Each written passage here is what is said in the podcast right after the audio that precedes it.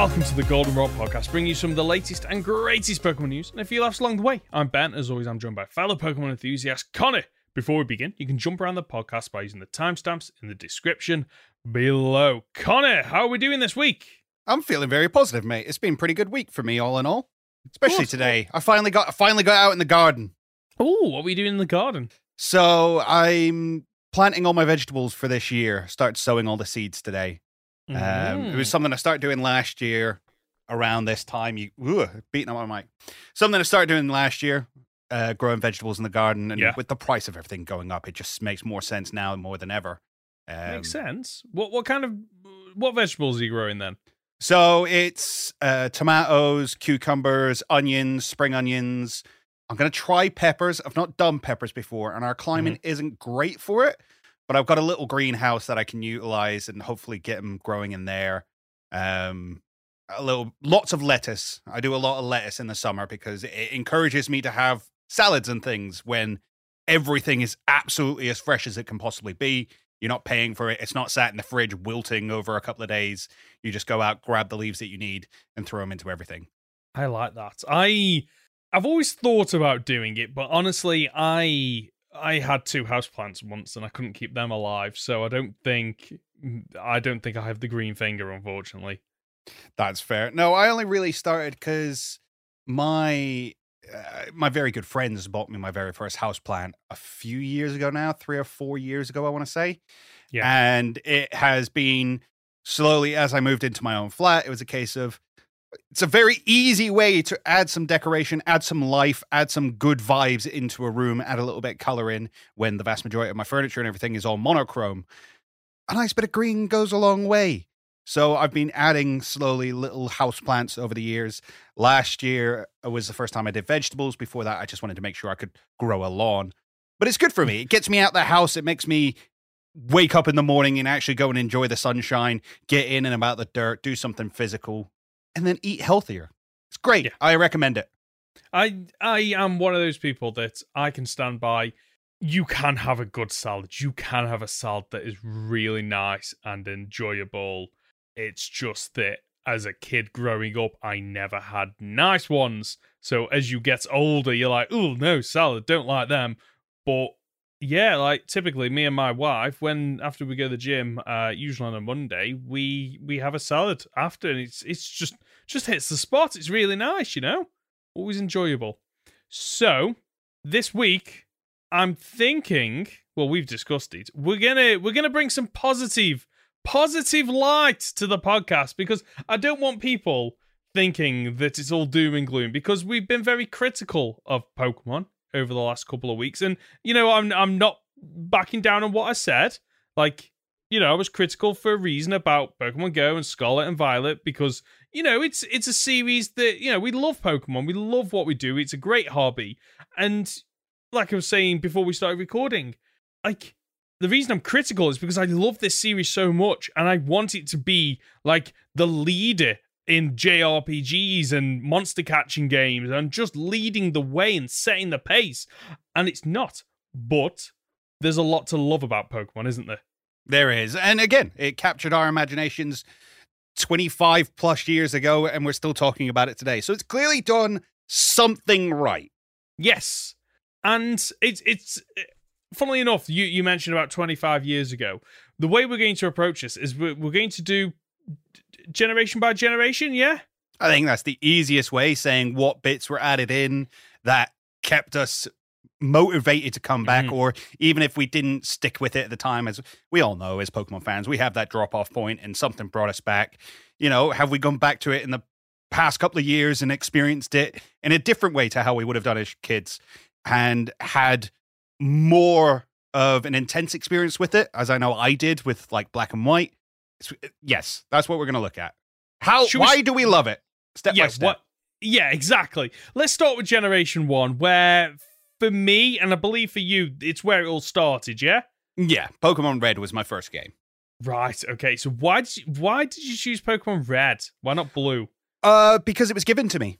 Because it was Oh. given to me by one of my cousins, and I think I originally had a copy of Pokemon Red that was given to me, and then I traded that copy with another one of my cousin's copies who had advanced further in the story and had a level 100 Mewtwo that he had traded in and it didn't obey or anything. And that was my experience of Pokemon Red was I was still too young to actually read through any of the dialogue. So Right. it was quite a confusing game for me, but I just loved it. I loved the monsters. I loved roaming around the world and running into all these different creatures, being able to catch them, being able to train up the ones I really liked. I I didn't do a whole lot of the gyms and stuff until much later. I think Gen 2 was the first game I actually beat. I don't think I beat uh, Red and Blue back in the day. Right. Yeah. But was this for- go on was it was sorry was there something that really stood out? Like what was the de- so obviously you've mentioned that like you were given it and you know you had probably frustrations of a pokemon that didn't obey you. You didn't really read the text but like what was it about it that you loved So for me, it wasn't even necessarily the games. Like I'm really into the games now. I'm really into game design and all that kind of stuff. And I could sit here with the later generations and break down, ah, yes, this is this is the element of the game I really like, and we will get into that. But back then, it was more about the community aspect of it. So I wasn't a very popular kid. I didn't socialize very well. So when Pokemania was hitting and everybody liked Pokemon, it was how I interacted with the world. It was my it was my in. It was a case of you like Pokemon, I like Pokemon too. Let's talk about it.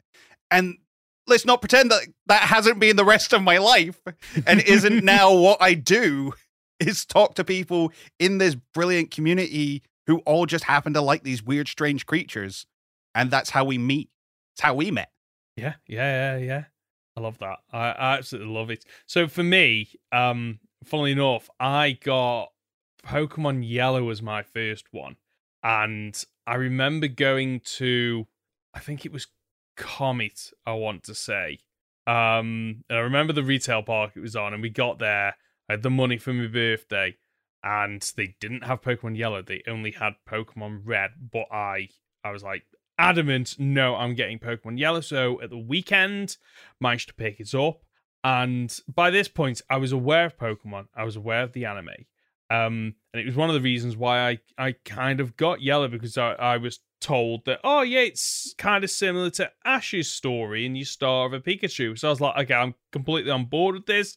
And for, for me, it's just that initial start where, you know, you go into the wild, Professor Oak catches the Pikachu, you go back, Pikachu suddenly springs out of the Pokeball, you talk to him, he's not very happy, and just on that journey of oh, okay, Team Rocket suddenly ambush you in Mount Moon. Oh, you can get a Charmander, a Bulbasaur, and a Squirtle as you progress in the game, and you know going against Lieutenant Surge, and you know I, w- I was one of those kids that was like, okay, right, in the anime they they did it, you know, Pikachu versus Raichu, and that's how I want to do it.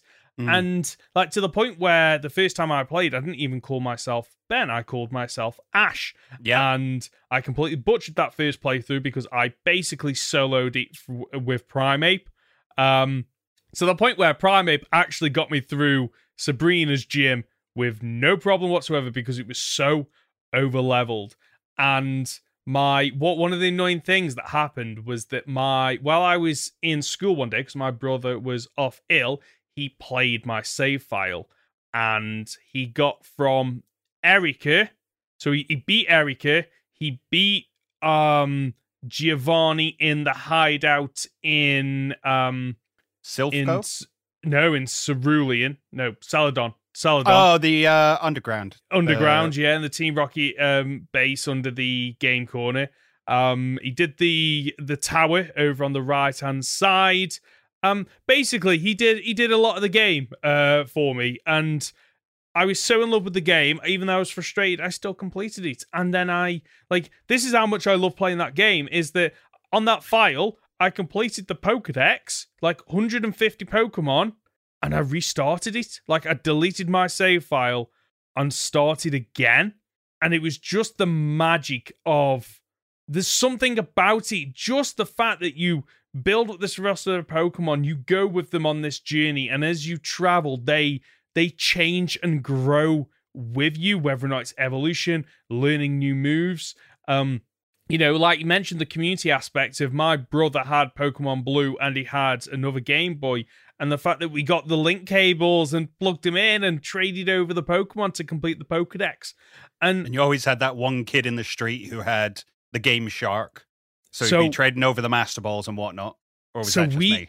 that so that wasn't me for generation one that was me for generation two so generation one was a pure you, you know pure, pure legitimate run no cheating um you know cheating can add i'm not i'm not saying cheating's bad like it can add enjoyment to the games um but that first that the, the first two save files were very much okay i'm playing this legit and then i loved it that much i also bought pokemon red um and I haven't got that unfortunately anymore. I don't know where it went, but I've still got the yellow. It's uh, you know the original Pokemon yellow that I had. It's worn, it's dirty, it sits in a little protective case, and and I love it. Absolutely love it to the point where that when my daughter started to get into Pokemon, I got her to play that one first, and she didn't enjoy it because it it is dated. Like we look at it through the lenses of nostalgia, and you know there's a lot of quality of life um, you know, improvements that they've brought to the Pokemon games since. But going back to that that first generation, there's something about it, whether or not it's mis- nostalgic, magic, whatever word you want to use, there's something about it that you just can't help but go, oh, this is this is just a good place to be right now. Yeah, I mean, it's got some of the strongest memories for me. Like when I look back and I think about early childhood, there's not a lot there, but Mm. Pokemon sticks out massively. I remember sitting in my hotel room playing through the game and trying to get through Viridian Forest and getting lost. So having the walkthrough out next to me and trying to work out this map that I'm looking at and reading all the different things. And it's like, okay, if I go here and my dad would come in and he'd help me and he'd sit down and be like, okay, you want to go up? You want to go right? No, no, no. Right's the other way, buddy. And we'd work our way through Viridian City. And one of the things I always loved about it is it has a feeling of being so open that you have infinite options. Yeah. You can have whatever Pokemon you like, however many of them you like, in whatever order you like, at whatever level you like, with whatever moves you like.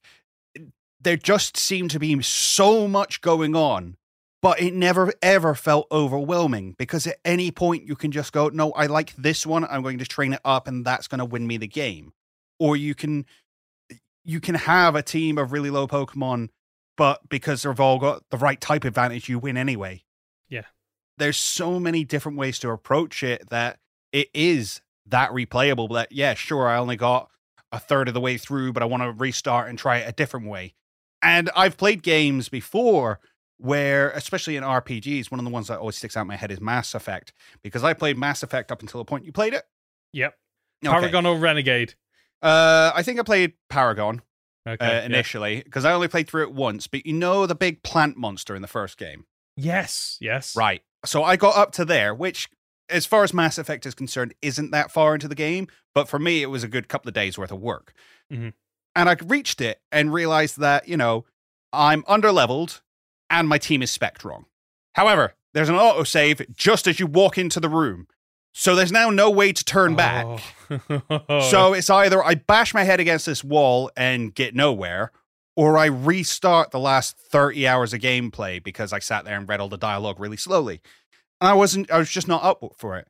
Whereas the amount of times I've restarted Red is kind of ridiculous. I mean, I can remember the time when, as I say, I had the Mewtwo and I restarted that and played through with basically just a Squirtle and got all the way up to our Blastoise until I got to L- Lieutenant Surge's gym and then I couldn't get past this Raichu. So I had to go and find a Dugtrio. Not a Diglett, it had to be a Dugtrio because it was the only thing I could hit without taking it out in one shot. And then the Dugtrio helped me get past Surge and then I got stuck again. And at some point I restarted the game again because I, it feels so alive so early. There's so much going on, and I don't think any other game had offered that to me previously. I can understand that. I I eh, like when the first generation of of Pokemon came out, like there was at least for me, I'm sure there were games like it, but there was nothing I was playing that was like it. There was nothing out there that scratched that, you know, that itch. Like, you know, you you could have other you know, exploration games, arcade games, you know, side-scrolling games. There, were, there was like so many variations. You know, for every Mario, there was a Sonic, but for Pokemon, there was nothing else like it. At hmm. least I, there wasn't anything else for me. No, and again, like one of the closest ones is Digimon. And don't get me wrong, the Digimon series I will still stand here and say is better than the Pokemon series, at least the first generation of it. Um, but I didn't like it as much at the time because mm. it didn't it wasn't what everybody was involved in. It wasn't as I say, my entry point to the world and to socialization. So Pokemon became a little bit of an obsession for me. And I had the cards, I had the games, I watched mm-hmm. the show, I got all the cereals. Looking back on it, might have been a bit excessive. but weirdly enough, I know kids now. I've got friends who have children who are just getting into Pokemon, and I see the same thing. It's posters slapped all over the wall, all the plushies. They have the games, even if they're not playing them all at the same time. They have to have all the games. They have to have the cards, even if they don't like. Because pl- we didn't used to play the card game. I didn't know how to play the card game. No, we used to have a no. stack of 80, 90 cards. And I remember playing in the the front of my mate's house and the wind coming along and blowing over my massive stack of cards because I thought these are my Pokemon cards. That's what you do, right? You play with them all, not build specific decks. But I did also have the CD that you got in a cereal packet, I believe. I may be wrong on that, but that would teach you how to play the game, except from it was some really creepy girl who, who was animated really badly and will always beat me up with right. her seeking. You know, I just, it was so good. It was such a yeah. wonderful time to be a Pokemon fan was Pokemania because you couldn't escape it and you didn't want to. Yeah. It it was everywhere. It was open. It was, you know, an escape from reality and all the different avenues it just had covered. Whether it, like you say, whether or not it was the games trading card, whether or not it was, you know, toys, whether or not they were ones you bought in the shops or one ones you got from, I believe, Burger King, although McDonald's probably had toys as well, mm-hmm. to be honest with you. Um, like it, it was just absolutely everywhere, but it deserved to be because, like, there there was like there was basically no barrier to entry. It was just so easy to get into and play and experience and the fact that you know you could practically just save anywhere and you could load up the game anywhere and even if you only got to play a couple of minutes you know you could then save put it down and go wait it wasn't like so many other games at the time where you know that you know looking back at some of the older games where there, was, there weren't save features like you turned off your console and it's like okay turn it back on you've got to start from scratch Whereas Pokemon, you could just you could like this adventure that you could go on that you could just pick up whenever you want and you couldn't put it down. And there were many times where, you know, I was in the back of the car, it was night, trying to play trying the Game to play Boy. by trying to play by streetlight as they yeah, pass by overhead. Yeah. Whenever oh, it passed I had by, so much car sickness from that. Did you? Oh, oh, it was horrendous. I could I could imagine. And this was like before because it wasn't until the Game Boy SP, yeah. yeah, that had a backlight. Like everything else before then, there was no backlight, so it was and and the the original Game Boy because I I was never lucky enough to get um a Game Boy Color or I think it was the Game Boy Pocket um was the one between the two of them. Um, so I had the original Game Boy, which absolutely ate ate the battery. And I just remember getting this Game Boy, and it was secondhand. And I, it, without a shadow of doubt, straight away as soon as I got it, I was like, I know exactly what game I want for this. And and yeah, it was it was Pokemon Yellow, and I dread to think how many batteries I must have, uh, I must have gone through playing that game over and over again. And then you know the second time I've completed Yellow, and I'm like, okay, right, let's go and buy Red for a game that was you know 95% the same. Like it but the time I loved the fact that okay, I can play this second game and even though it is so similar even though the the mechanics of it are identical even though the the pokemon you can get are identical it was just another way to play this game that i loved and back then, the fact that you could get multiple versions like was really clever. It's it Game Freak isn't the only company to do this. There have been other companies that have tried to do, you know, multiple you know, different variations on the same game so you can get, you know, either version A or version B. But nobody's ever done it like Pokemon. And like for me, it was the fact that the the the version you got said something about your personality and your friend and you know the people in your friendship or you know um the fact that you could it, it brought you together where you know your friend had blue you had yellow and then another friend had red. So you could kind of work together to complete the pokédex and just oh it's just great. It is and it's funny looking back now that because it was the first time that had happened i rate it so highly. And yet nowadays the fact that pokemon still has multiple versions kind of infuriates me. agreed. Agreed. Agreed. But we're being positive. We're showing. But no, we are being positive. But it's it's what's the difference there? Why was it so good then, and maybe not so much now? Because again, it's it's a question of is it purely nostalgia glasses that I enjoyed the experience of it? That's why I rate it so highly. Yeah, there's levels of that, but I think it offered something different. And uh, what we'll notice with the franchise as it goes on is although they try different things, it never strays too far from itself. Yeah. And I think over time that magic has dwindled out, especially as, you know, we've got older. We've kind of seen how the trick is done. If, if you get my metaphor, like, you know, if you watch a magic trick the first time, wow! You watch a mag- ma- the same magic trick again, you're like, yeah, no, that's that's still really cool. You watch it a third time, you're like, yeah, no, I've seen this one. And then once you start breaking down and you know how it works and what's all going on in the background, and as much as the the special table that he's got to make this trick work is it's pretty cool, but it's now just I I know what's going on, so it's okay. It's a magic trick. I've seen this I get, one before. I get that. I get that. And I I think that is why and you you touched on it earlier. I think that is why at some point most people take a break from Pokemon yeah, because they they need that kind of reset of mm, okay, there's not big enough changes between generations, therefore I need a couple of generations break to then come back around to it. And that's that's exactly what happened with me. I remember going to university. I took uh, Pokemon, I believe it was Pearl. I uh, got up to the first gym. I had a Chimchar as my starter, and I beat the first gym and then I put it down and I didn't come back until I can never remember if it was Pokemon X or Omega Ruby that got me back into it. I I think it might have been Omega Ruby's coming out, so I'm gonna get Pokemon X. I think that's what happened, but I can't I can't remember. And just suddenly going, you know what I've not done since Generation Three?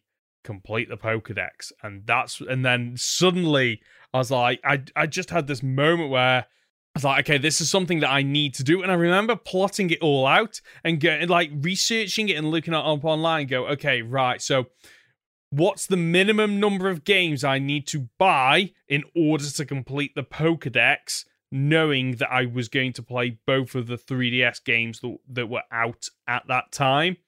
Um and just and just like this this trip I went on of okay, I'm gonna complete these stories and just the mix of new Pokemon and old Pokemon and completing that Pokedex and being like, oh, I remember that Pokemon. Or, okay, this is a, a great new addition. Like the first time I came across um, uh, Skiddo and Gogoat in Pokemon X and just being like, wow, like this just feels like a Gen 1 Pokemon in modern day graphics and just the the that spark, that magic coming back despite me now being in my mid 20s and not having touched Pokemon for a good, you know, 6 or 7 years.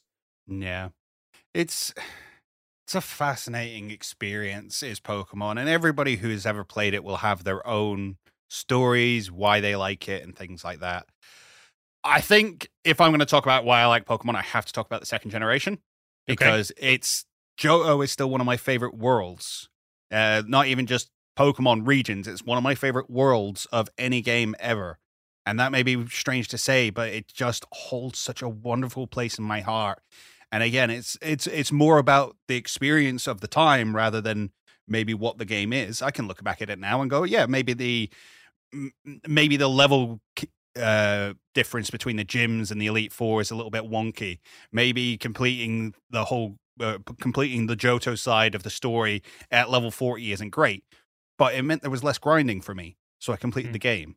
Or at least I felt I did. I, uh, that first time you step into Kanto, and it's like, by the way, do you realize what you've just done? Yeah, I know, right? Like, th- th- there is no, as far as I'm aware, there was no game that had done that before. No, where... it, it felt Uh, so much like a sequel, yes. and yet offered so much more. It, it's I still maintain, you know, it, even though, like you say, there are a few issues with it, but I think they are issues of the time that, like, despite that, it it is almost the perfect sequel. If you're going to do a sequel, that is how you do it. You take what was there in the original and you build on it and add to it in every single way. The fact that, like, you know, most sequels are can in some way be described as uh, lazy, I guess, or they don't push out the boat enough because they worry about what it might do to the hardcore fans. Mm-hmm. But the fact that Generation 2 came out and they just went, oh, yeah, you're in a completely different region. Oh, yeah, like you've got suddenly a load of new Pokemon to go. The fact that your new starters have nothing to do with the original stars outside of the types. The fact that they added days, they added times, they added new ways to get evolution, such as friendship. Um, you know, held items, held items, uh, breeding. berries, breeding, acorns. Um, I'm trying to think what what else was was in there. Uh, new HMs, new way to travel. Um, like the roaming Pokemon roaming Pokemon. Yeah, exactly. The fact that you had legendaries on the box art as well, so you knew they were powerful when you saw them on there. The fact that, you know, as you are progressing through the game, you come across Bill, you come across Lance, you come across, you know, this cast of characters and, you know, new and interesting ways like you know your rival isn't just a carbon copy of the previous rival he, he has his own agency and his own story and development and then you know you get to the elite four and you start to ask questions because you're like okay some of the elite four members are the same but the champion is completely different. And then you think oh the game's ended. But it's not. and, and then it just goes on for another entire region. Yeah.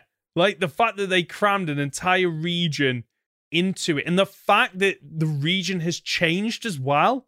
Like the first time you go to cinnabar island and you're like oh so the volcano erupted then okay. The fact that you can't, you know, you don't end up in, you know, the lazy thing they could have done is, okay, right, you complete the game, you've now ended up back in Kanto, and you're you're starting in Pallet Town, and it's just a carbon copy, and they didn't do that. Like you had you had to progress it in a in a different way, and let's not, and that's not even touching on the fact that you get to the top of Mount Silver, and who is waiting for you? Like that What's crazy is I didn't even find that, that out for about 10 years. Did you not? So I had Gold and Silver, or I had Pokemon Gold when it first came out. It was my favorite game. I played it to death. And yet it wasn't until I was in secondary school and started playing the games again on a bit of a nostalgia trip that I went over, I did the Kanto story, and I got the message. By the way, you should probably check out Mount Silver. Climbed to the top and found red. And I was, and I had to sit there and just walk away and be like, I don't know how this game that I have loved and has been uh, towards the top of my list of favorite games ever for so many years still has surprises for me. Yeah. Yeah. I, I can completely understand that. And that is what like solidifies Generation 2 as just this, this game that I can easily go back to.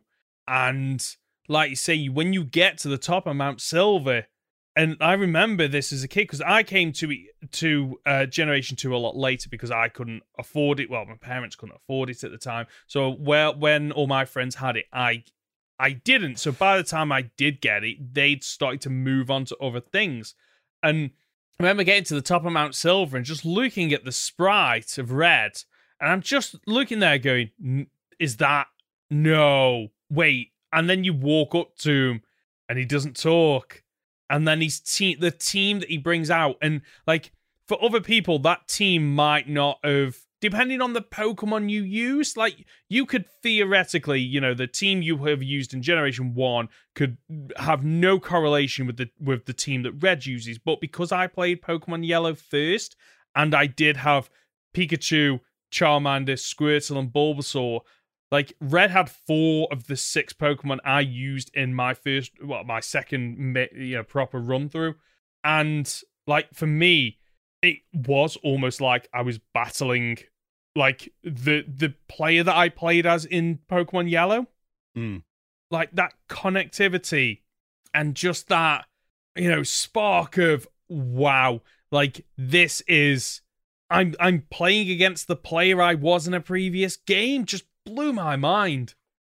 Yeah, it's it's funny as well because Pokemon Gold was the first time I sat down and went, I'm gonna I'm gonna play through this a special way. And I remember sitting, I was around my cousins in Scotland, and I borrowed his Game Boy, and I had my copy of Red, and I had my copy of Gold, and I was like, fine, I'm restarting Red, and I restarted it and got it through until I got my starter, and I played through until you could trade, and then I traded from Red over to Gold, and then I restarted Red, and I went through and traded my starter. I restarted again and went through and traded my starter. And it was the first time because I didn't have Pokemon Yellow, I only had Pokemon Red. It was the first time I had all three starters. And I was sat there like, hmm, is there a way I can get all three starters of the gold?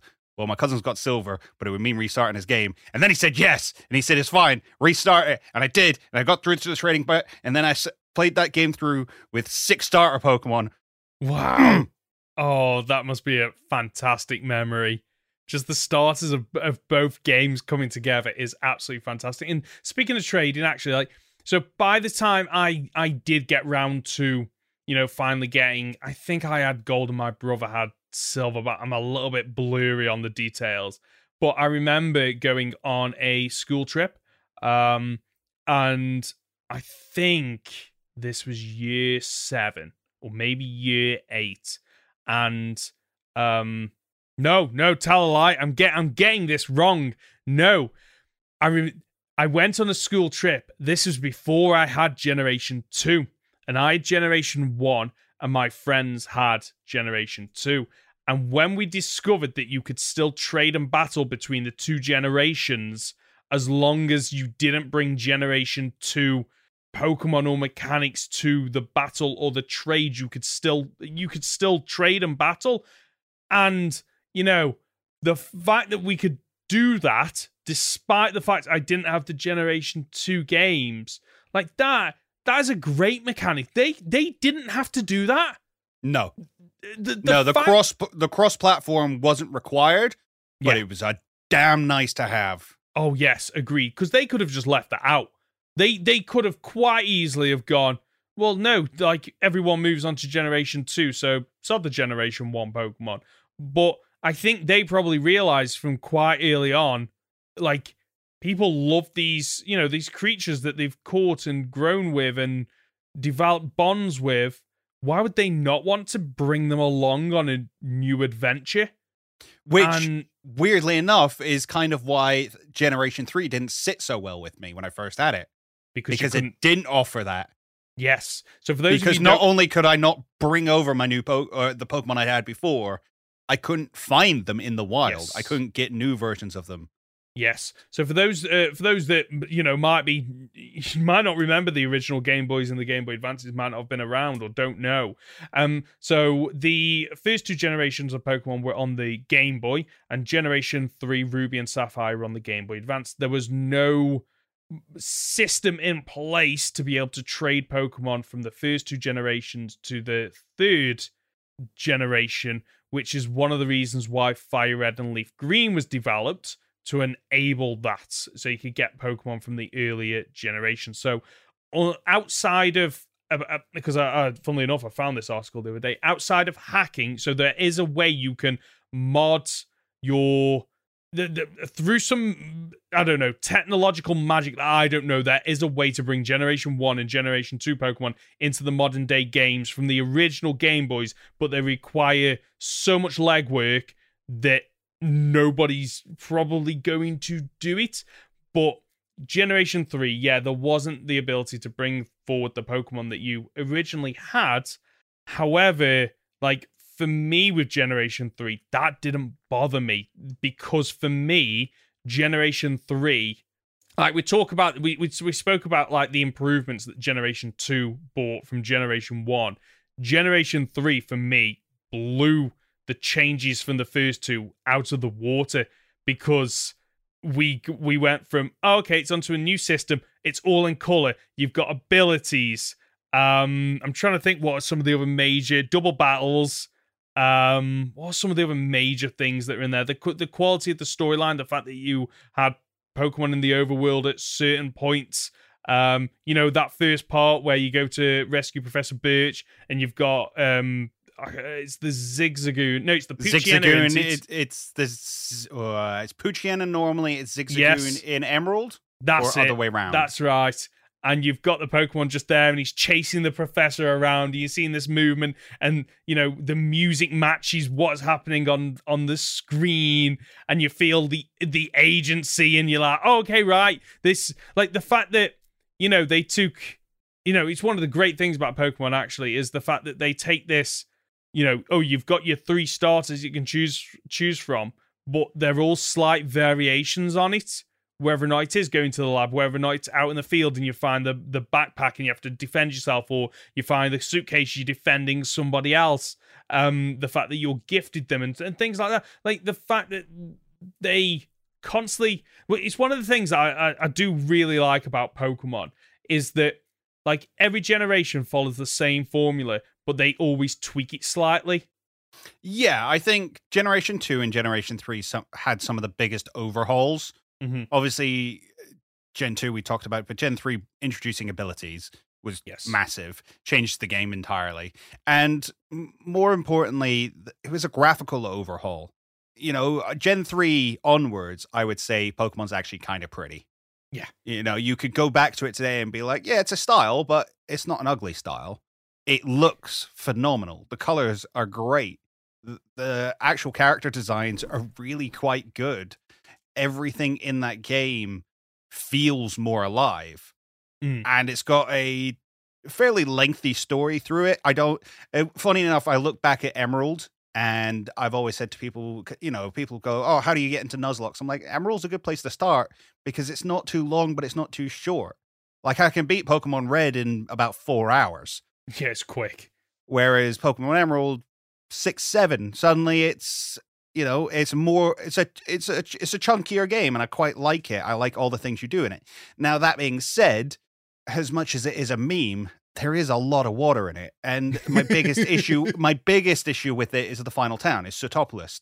Trying to find that on a tiny little Game Boy Advance screen with no backlight, so you're barely seeing anything properly anyway. Especially in And- the water. Mm-hmm. Yeah. Or even just de- telling the difference between what is a diveable tile and what isn't, and just swimming out into the great unknown and hoping to stumble across something. Mm. Don't get me wrong, I beat the game. I I did it, but I think I was, I think I beat it because I had it and I wanted to beat a game rather than because I really was involved in it. Now, don't get me wrong, I look back on it and I still love my Linoone. I still love my Swampert, which Oh yeah. aced all of the contests because the contests were added. And Yeah. I Oh, really yes. liked the contests because they were different and it was something else I could do with my Pokemon when I especially when I was stuck and didn't know how to move forward. It's it's it's a fascinating game and one that I didn't really appreciate as much at the time, but I think I was on my sort of swing out of Pokemon. Okay.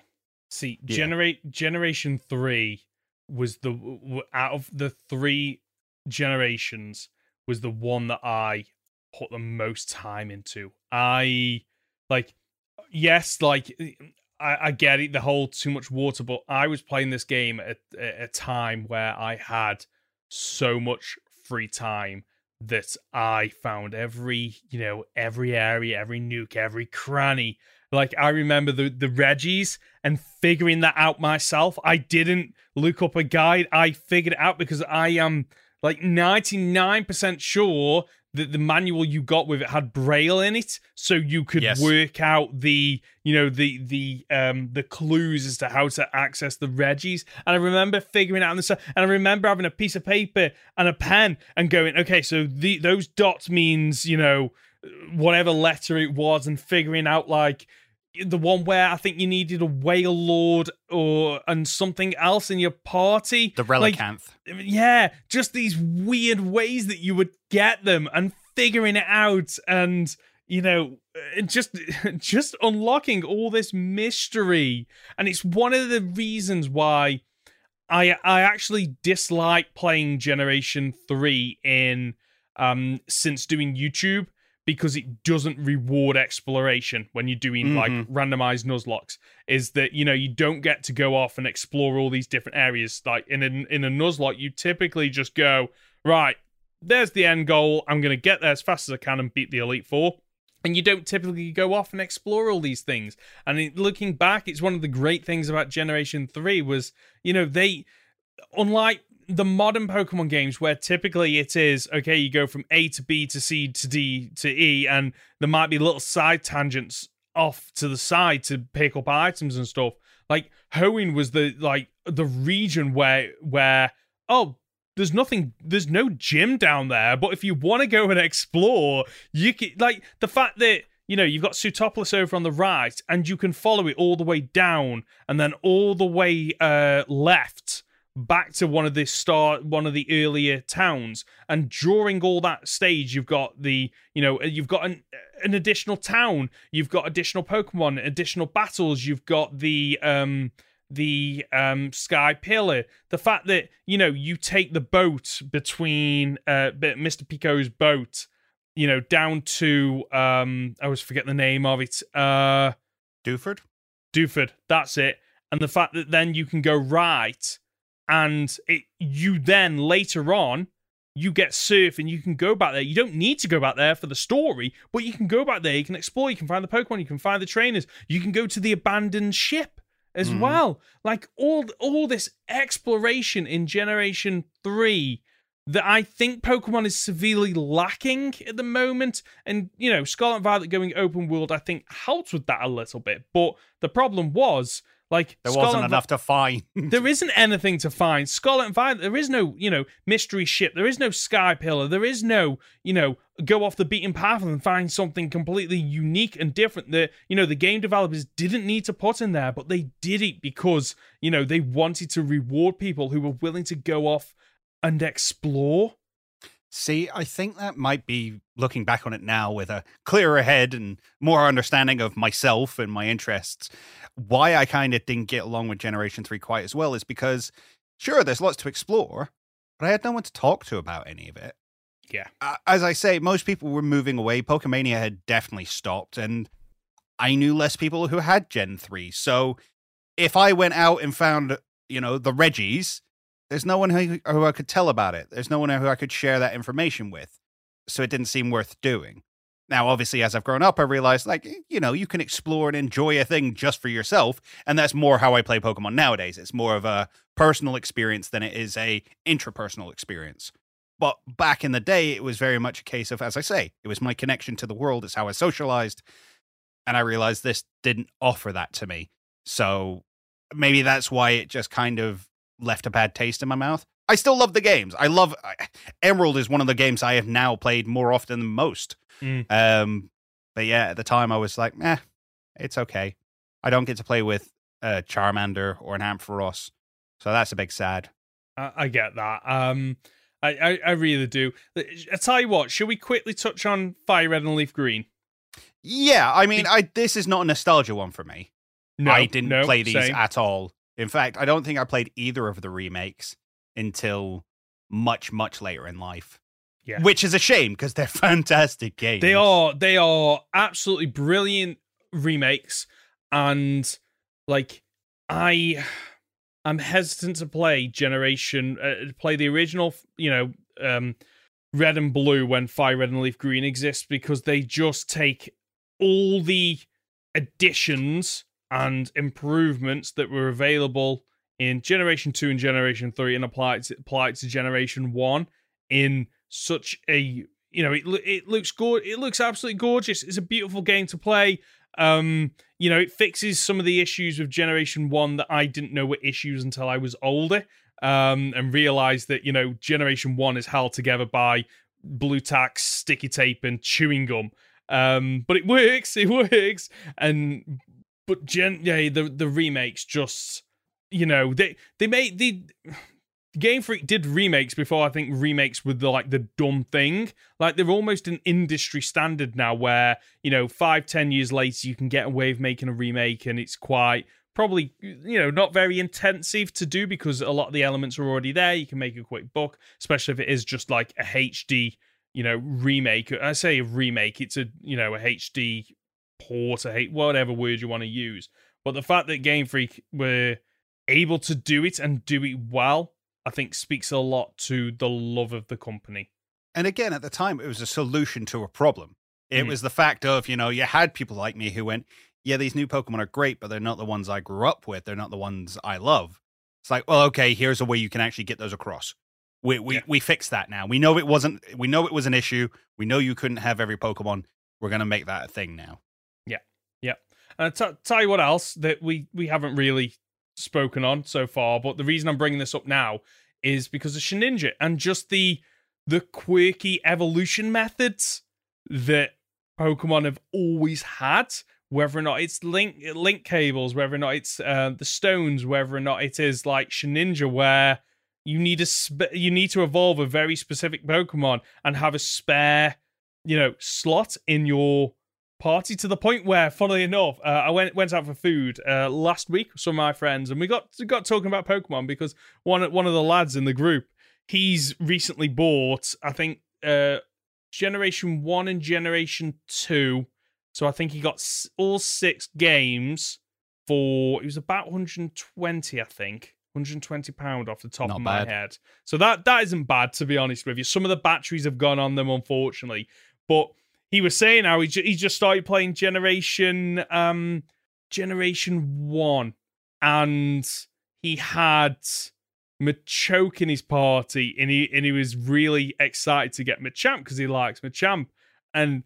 I just remember the look on his face when I said, You can't get that. And he's like, What do you mean I can't get that? And I was like, You need to trade. He's like, How do I trade? I'm like, You can't, like, unless you can track somebody down that also has a Game Boy, the game, which I and think a link could, cable. I think you could quite easily get those two, but a link cable, like, good luck trying to find a working link cable. I had about four in the attic in my in my mum's house uh, after I moved out, and we got them out the other the other month when I was just sorting out the attic, and they were damaged. They had dirt on them. They were old. They were horrible. Like, good luck finding some of them that that work. But yeah, so just just the fact that Pokemon kept finding ways to you know, update the evolution formula because they could have just gone, they could have just been lazy and just gone, yeah, every now and again you need to either trade or thunder or, or use a stone. But it's the fact that they they constantly add new ways. So, for example, the friendship mechanics or the quirky things like you know, um,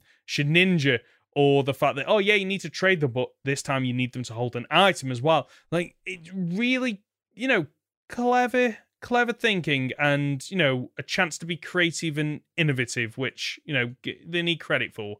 Yeah agreed. So generation 4 this is where i dropped off. Yeah and... i played this once. Okay. And what... then never well yeah it didn't touch the next couple of generations. Once so all I'd, the way I'd, through? once all the way through i did it in a weekend. So okay. at this point my parents had split up so i came down to visit my mum and my sister had the game because she's a little bit younger than me, mm-hmm. and I mm-hmm. was like, "Yeah, okay, can I can I start again? Can I play through this?" She's like, "Yeah." So I, to be fair, she also had a Game Shark, so it's the first game I ever mm. like fully cheated on. Um, other games I'd like put too many Master Balls in once I'd already completed the league, but no, this one I put on advanced experience, so I just didn't have to grind. Oh wow! And just blitz through it in a weekend. It was great. It was good fun. Yeah. So for me, Generation 4, I when I eventually came round to playing this again, I played Platinum. But this was after X and Y. So I did it in a really weird order. I did uh, X, Omega Ruby, I think, or it might have been the other way around. I can't remember. And then worked my my way backwards. So did Pokemon. It was either black or white. Can't remember which one. And then did Pokemon Platinum, which I'm pretty sure was a dodgy version because sometimes it didn't work on my um my DS. Unfortunately, sometimes it just flat out refused to to register. Um, but like, I'm trying to think. Like, I want to give Generation Four some praise. Physical Um, special split. Nicely done. Yes, yes, much, very much needed. Uh, it meant that some, a lot more Pokemon suddenly became viable. Um, Cynthia is a really strong champion as well. Um, the fact that when I came back to playing this, despite having years of knowledge of Pokemon, despite being, you know, in my mid twenties and still struggling against her, I Yeah. think s- says a lot about the challenge there. It's a distinctly harder game. Yes. Oh yeah, de- definitely is. I, I agree with that. Um, and with one thing that I did because I I vaguely remember like being confused when I finally got round to playing Pearl again because by this point I'd I'd re I sorry so when when I came back to Pokemon and I did the order that I did and I ended up playing um playing Platinum I did eventually go back and try Pearl I'm being very confused as to okay, where the heck am I supposed to be going? Huh. And you know, credit to them with Platinum is they streamlined a lot of that to make it a lot simpler. Yes. Which Yeah, that's the thing. As much as I complained about Generation 3 being able to get lost in it, there was so much go this way and then turn around and go back somewhere that you uh, couldn't get to before, but through Mm. this other town, go back to the first town and swim across. And sure, you could say the same thing about uh, Cinnabar Island, technically, because you can get there easiest from Pallet Town. But realistically, you should go the other way and you should swim across and go through. Not that you should go through, but you can go through the uh what are the islands Seafoam? called? Seafoam, Seafoam Islands? Islands. Yeah, you can go through there and then get to Cinnabar that way, and then you go up to Pallet Town to head towards Viridian. That makes sense. Whereas Platinum and Diamond of Pearl, you're just all over the place. Yeah. Or at least that's how it feels to me. It, it it felt like that with me when the amount of times you have to go through Mount Coronet, and Mm. the the for me, uh, you know, thinking back to when I did it the first time, and you know, Mount Coronet is this big mountain that runs down the center of the game, and just being confused at times as to to where you had to go. Um, but you know, Platinum, I think did did a lot, and you know, say what you want about the um BDSP remakes, but for me, like they're the definitive way to play Generation Four. Don't get me Oh. wrong, like they should have been better remakes, but if it was a case of okay, you can either play Pokemon Pearl or you know um uh, the the remakes, I'd rather play the remakes. Okay, I will I will push back slightly that a definitive way of playing Diamond and Pearl. The Oh, it is- definitive way of playing. Sinnoh is platinum. Yeah, I agree with you there. I'm comparing Pearl and Diamond with the remakes. Don't get me wrong, the remake should have been a variation on Platinum because that is the better game. Um, but if you compare, if you're comparing the the originals, then the new ways are, are are a better way to play it, and there is a charm to them as well. Like I hated the chibi sprites when they were the chibi models when they were announced. Playing through it because I've played it, I think three times now. There is a charm to those chibi sprites. I still don't mind them. I never minded them. I thought they looked all right for what they were. Yeah, Um, go on. I was going to say, staying positive on Yeah. Gen 4, because it is the game that made both of us basically drop Pokemon for a while. Mhm. It, it did a lot right, though. You know, I complained about Gen 3 not having any old Pokemon.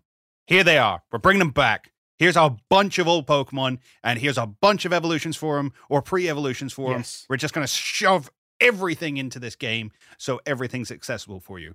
Fantastic. Love it. The actual development of the story, you know, uh, Ruby and Sapphire tried to go a little bit further with the Weather Trio, and Mm. Emerald, you've got the whole like, oh, these are ancient people who look after Rayquaza and stuff like that. I think that's in Emerald. I'm not just looking at Omega. It Ruby might be an Emerald. I couldn't tell. It's definitely in the the remakes. Whether or not he's in the the original Emerald, I don't know. I think there may just actually be Wallace takes you over there in Emerald. I think that's what it is. Either way, they tried to like build a slightly more, you know, fleshed out. These beasts get really powerful and they have the ability to change the world, not just a little town and burning down a tower. It's and then we graduate to here's the gods of space and time. yes. Yeah.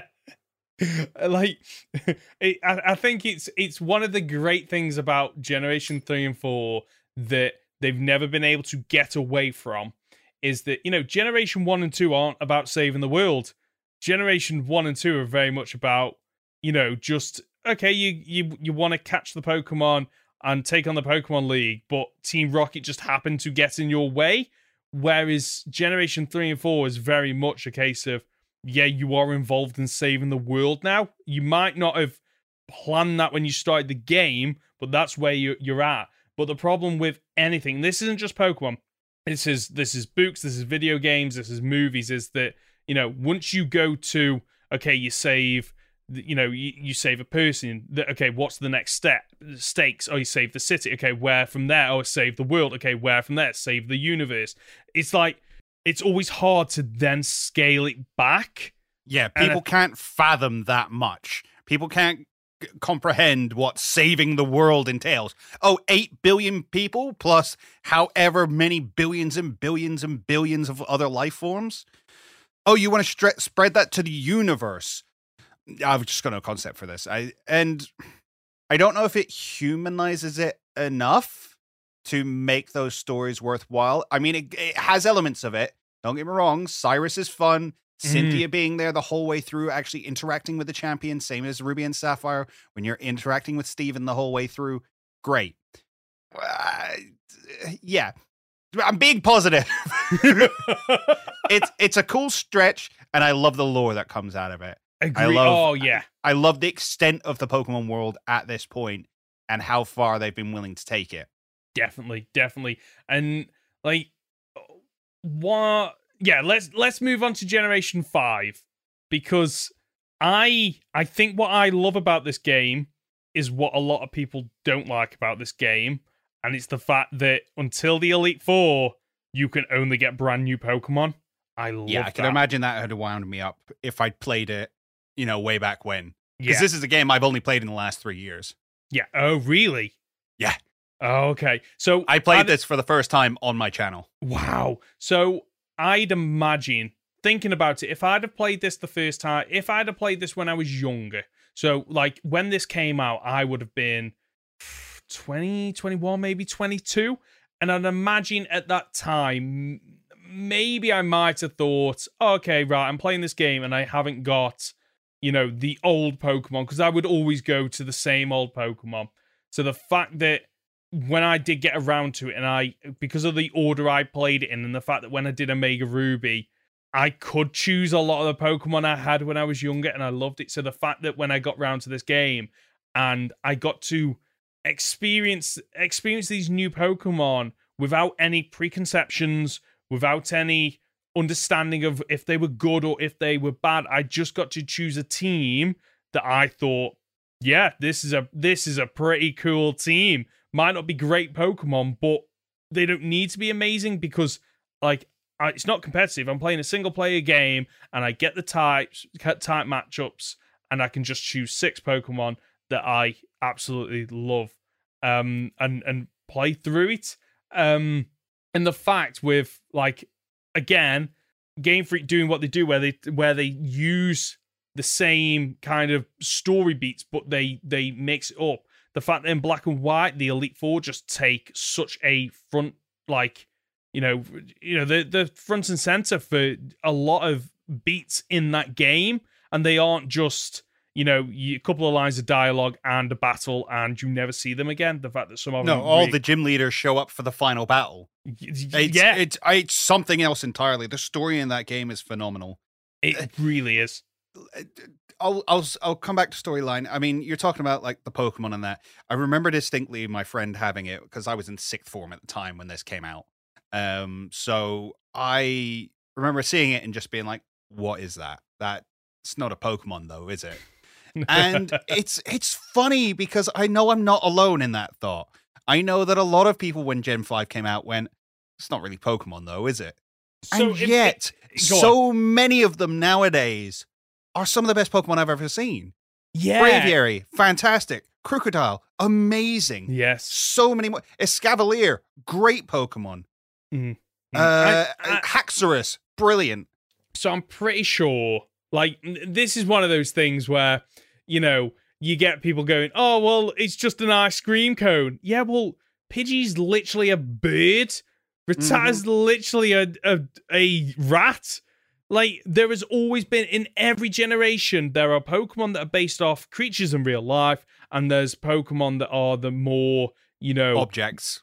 objects or more mystical or you know things that aren't realistic. Like magnemite for example like there, there's there that that's actually no that is more objects like you've just mentioned. I'm trying to think of a pokemon that you know you you couldn't have in uh, porygon for example. Like Mhm. things like that where they are just so unique. But i i sh- i saw a video a long time ago. This was years ago trying to explain why people looked at the Pokemon in, from Generation 5 onwards and they there was something off about them and it's because at least outside of the games the art style changed slightly so they had a lot more curves rather than straight edges on a lot of the designs. And whether or not that played into some people going oh like you you notice that there's something different about these pokemon but you couldn't quite put your finger on it and it's because a lot of them became more rounded in, in the designs.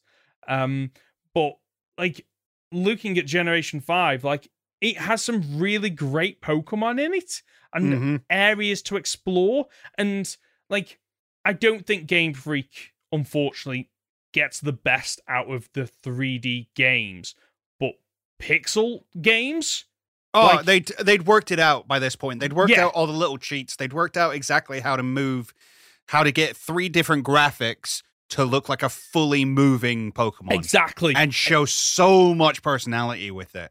and it's like when when you I can't remember the city that you go to. You go to a city, uh, and it's it's one of the main ones. It's based on New York, I think. And the fact that as Mhm. you walk, it rotates, Yep. or the fact that you go over the bridges, um, and you know, I and it'll a- zoom out and show you Yeah. from overhead and then it'll come Yeah. back down. It felt big. It Oh, felt yes. expansive. Like for for you can see uh, there is you know cities feeling empty i completely agree with you like uh, a lot of the initial games and the later games unfortunately like there either isn't enough people or there isn't enough buildings sometimes there's not enough of either but generation 5 never felt like that especially the big cities they felt big um Yeah. and they And it's felt really lived in It's really funny. We've complained about in Generation 9. That's what we're on now, yeah? Uh, Yeah. Scarlet and Violet, you know, you got people who just have one line above their head when you walk past them. A lot of that was in Gen 5, but it was in these big cities where everybody is rushing. Nobody's Yes. got a second to say anything else to you because they've got somewhere to be. And it just felt lived in. Yeah. Well, that's it. There's that one street in the city where there are, what, 30 sprites Mm-hmm. moving up and down in this bustling city. And then you look at that and you look at what we've got in Generation 9, where you can't even handle five people on the screen mm. without some issues. Yeah, yeah. The the pixel side of things absolutely nailed it. And it's it's one of those issues where, you know, now that they've gone 3D, I don't think they can go back to pixel art, which is a shame because if we could see, you know, the Pokemon company, well, Game Freak do something, you know, a modern Pokemon game in, you know, that Octopath Traveler kind of style where it is pixelated, but it feels alive.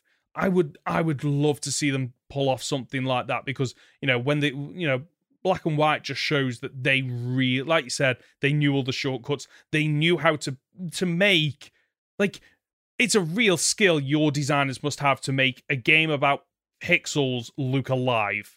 Well, the thing is, as well, they did have 3D elements in there, which they kind of started introducing in Gen 4, where you had some 3D buildings and things like that. Mhm. But Gen 5 was where they went, no, we've got the 3D bridges, 3D buildings, everything moves, and it flows seamlessly with the pixel art. Mhm. Mhm. And you know, you've got the 3D animated the there's the legendaries in all the cutscenes are 3D. Oh yeah, Look incredible. Forgot about but- the cutscenes. Yeah, yeah, yeah. The Yeah. cutscenes in that game are phenomenal. And it's you know, brings us back to the best story in Pokemon. It is. And I- some of uh, the best there- music. There is an argument between Black and White or Black and White 2. I personally sway to- more towards the original. I don't think the second one's. Uh, I don't. Although I love Team Plasma, Neo Team Plasma's music, I don't think they're as strong of villains. I think without N uh, at the helm, it loses a lot for me. Mhm. Um, but you know, the, we'll come on to the fact that you know they're the only games still to date that got sequels, um, DLC not included. Is stunning. They just they tried so many different things with these games, and I just completely ignored it. And I, part of me looks back and goes, "That's a shame. I don't have such fond, long-lasting memories with them." But being able to experience it as an adult with a more critical eye and more willingness to engage with the story and the Pokemon I'm playing through with. Oh, so good. It's so good. And it, another another thing actually that um we kind of touched on earlier about the fact that you know Game Freak back in the day used to enjoy like side quests and going off the beaten path and post game is the fact that I remember the first time playing this going I've got seven badges but why can't I get over to that right side the entire right side of the map Mm-hmm. and it's you know getting to the Elite Four and thinking, but I've not even explored the east side of this entire continent. Like, wh- what is going on? And then suddenly finding out, oh yeah, now you can go over there, and suddenly thinking, oh, I've got, I've still got a lot to do. Whereas the post game nowadays is, ah, okay, two hours later, Do you I've want to done it. redo that again? Yeah, exactly. Like the the, the post game back in the day, there used to be so much to do, and it was absolutely amazing, uh, and I love it. Um, do you want to briefly touch on the sequels? I've not. I've only played them once, and I can't remember much about it because I rushed through them. I've only played them once. Okay. Um, it's for me, it's less so much what the sequels did right, and more the fact that because they were sequels, that was the right thing to do. Right. I think the evolution of the characters and being able to traverse this same world in a very different way. As you say, you don't get to go over to the east side of the map really until you beat the game in black and white, but black and white 2, you do. You get to venture through there instead. There's different gym leaders that you get to fight.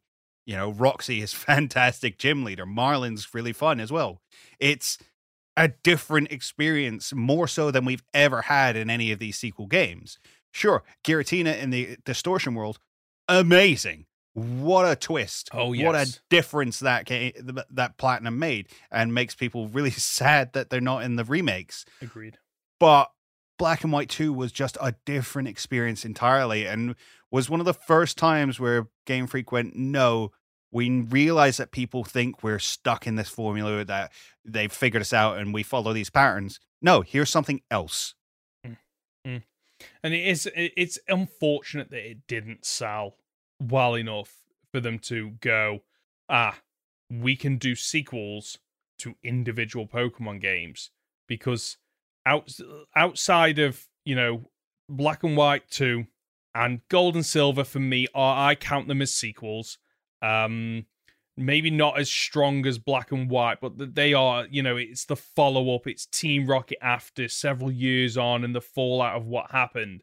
Like I wish we got more sequels. I would love to see. It's what it's one of the things I would love to see is you know we get all these strong cast of characters and we never see them again. Like and the fact that you know we've had a couple of games where okay let's follow up on these characters. So like props to them for being brave and going let's do a sequel. I just wish we got more of that. Yeah, agreed. Um, let's move on to X and Y, which were almost the rebirth of Pokemon to me. I agree. It was around the same time as Pokemon Go, and it was the big jump to 3D that I think, weirdly enough, Pokemon coming to 3D is kind of like Pokemon being open world. It's enough of a selling point where people have been like, oh, yeah, no, I like Pokemon. Yeah. And if it's making that big of a leap, I'll check it out. Yeah, and I think And it was, re- sorry. good. No, go on. I, it was really funny because I was in university at the time when this was coming out, and the year before, me and my best mate had sort of been the Pokemon guys. We we talked about Pokemon in secret because we still like Pokemon, even though nobody else really likes Pokemon. I like Pokemon, and I'd started watching playthroughs of Generation Five and things like that because this was the start of Nuzlocke on YouTube and things, which was great to watch and get into. And then Gen 6 came out, and suddenly everyone's like, oh my God, have you got Pokemon? I've got the new Pokemon game. Do you really like it? I'm like, no, I haven't got it. I can't afford it. How dare you like Pokemon now? Pokemon's my thing, and you all made fun of me one year ago for it. Now suddenly everybody's into it again. Not that I'm bitter. so for me, like, like the like you said, the jump to 3D not not like 3D on a 3DS, so you could actually use the 3D 3D feature. But it's the fact that you know I remember the trailers and seeing the Mega Evolution and thinking, oh okay, like this is actually a really good innovation. I'm not sure if I was tricked to be honest with you, and it wasn't more nostalgia of, oh, it's the Kanto starters that I can evolve again. Mm-hmm. But like for me, this is when like the major game gimmicks started to creep in. So, for example, you know, Mega Evolution, Dynamaxing Z crystals. It this was when it it really started. But yeah, it was specifically how the games were sold. Yes, is this is the game of Mega Evolution? Yeah, but because at the time we didn't know it was a you know it was going to be I mean, it's a little bit different because th- this was a, Mega Evolution was around for three games. It was around for the the Gen six, the Gen three remakes, and Gen seven. Yeah, I've got that right, and Gen yep. seven. Um, so at the time, you didn't realize it was a gimmick, and it felt like, oh, this is the natural progression. Like the Pokemon that because we only ever get you know a maximum of in in a straight line you get three evolutions. Like you might diverge somewhere but you can only ever evolve them up to a maximum of three times. This was a way to go oh we can circumvent that but it's not permanent and you get the fourth evolution. And just the fact that you know some of these mega evolutions the designs of them are amazing. Like some of them are absolutely just beautiful. Uh, some not so much but some of them like Blastoise with a with a massive cannon on its back and two you know wrist mounted gauntlets. The fact that you know Mewtwo, like how do you make Mewtwo look even cooler? Well, apparently you can. Charizard, yeah, let's give it a dragon typing. Like there's so many like Ampharos. Ampharos is an amazing example of a of a Pokemon where the Mega Evolution, the design is so strong, and it really showed that you know, okay, they're they're obviously learning about this new the new way to build these games for 3DS. But obviously they're doing something right because some of the character model, some of the models translated really well to 3D. Some of them. Some of them. Some of them did. So, but that's part of the problem I, th- I think with jumping between pixel and because when they'll have designed some of the pixel ones, they'd never probably never thought, oh, these are going to have to be 3D models one day. The problem is they lost a lot of personality in the jump to 3D yeah. because they didn't they didn't move as much. They weren't, you know, they had a neutral position, mm. which mm. is not the same as what you'd have in Gen 4 and 5, where, you know, th- their neutral position was still, you could still see personality there. You could yeah. still see what the Pokemon's sort of attack stance looked like and not just Pikachu standing with its hands on its belly looking all happy, like, yep, I could be anywhere right now. I could be in battle or I could be in line at the bank and you wouldn't know. One thing I did like about Generation uh, X and Y, but this isn't something that I enjoyed at the time. This is something I disliked at the time, but you swung me around on. Is the the the traveling troop that you go on the adventure with? And I remember playing at the time and thinking these are the worst rivals ever. But like you've said, they're not rivals. You're on an adventure together exploring. And I think, you know, just backs up what I've said earlier about, you know, they constantly look at how they can change things up. You might have the same skeleton for all these games, but, you know, what's over the skeleton is always different. See, Gen uh, 6 is such a. Sorry. Go on. I'll let you finish. No, go on. Go on. I was going to say, Gen 6 is such a weird game because I think most long term fans now will look at it and say, it's not the best the the story is a little bit middling. The villain is honestly not great. Lysandre kind of stupid. Um, the champion's really weak, and overall the game's pretty easy. But in a weird way, that's exactly what it needed to be. Yeah. As we say, this relaunched the game probably more so i feel uh, people have said before that gen 5 was supposed to be like a relaunch for pokemon. You had a lot of uh, similarities between uh, the pokemon that were in that dex compared to the pokemon that were in the kanto dex you had Sawk and Throh hitmonlee hitmonchan that kind of thing. I could go on and on and on. Gen 6 was way more of a okay we're not going to completely restart the formula. We're actually going to go the other way about it and nostalgia bait a whole bunch of people but realizing that a lot of people were bringing back to this game thanks to Pokemon Go and things like that haven't played in 20 years or 15 years. So instead, let's make the games simpler and easier to get through so that people can just get that same taste of Pokemon again. And it's to a point now where that's where I tell people to start. If they've got kids that are like, oh, I want to get into Pokemon, where do I begin? X and Y. It's an easy mm. game. It'll hold your hand through as much as you want. It's not too busy. There's not too much change in there that doesn't follow forward. You get the fairy type, you get all the abilities, you get all the things added in that you would want. Plus, there's Mega Evolution, which is your instant win button. Have fun. Yeah, yeah, uh, uh, yeah. I, I I agree with you that it does. It makes sense that you know if they are going to bring people back into, you don't want to overcomplicate it. You start you know, you, not basic because it's definitely not basic, but you you make it in such a way that it's it's friendly and approachable for anybody. So you know, people that might be thinking, I remember Pokemon when I was a kid, and my kids are around the same age. Like, let's give them this one, and it's not too complicated, but at the same time, you as a parent might have enough understanding of it. Because, like, well, that's one thing not touched on is the fact that, like, I can't really name another franchise outside of maybe Star Wars that connects generations of people. Yes. Like Star Wars is probably the only one simply because, you know, we've had three trilogies over the space of four decades maybe off top of my head, five maybe. Um and it's still going on.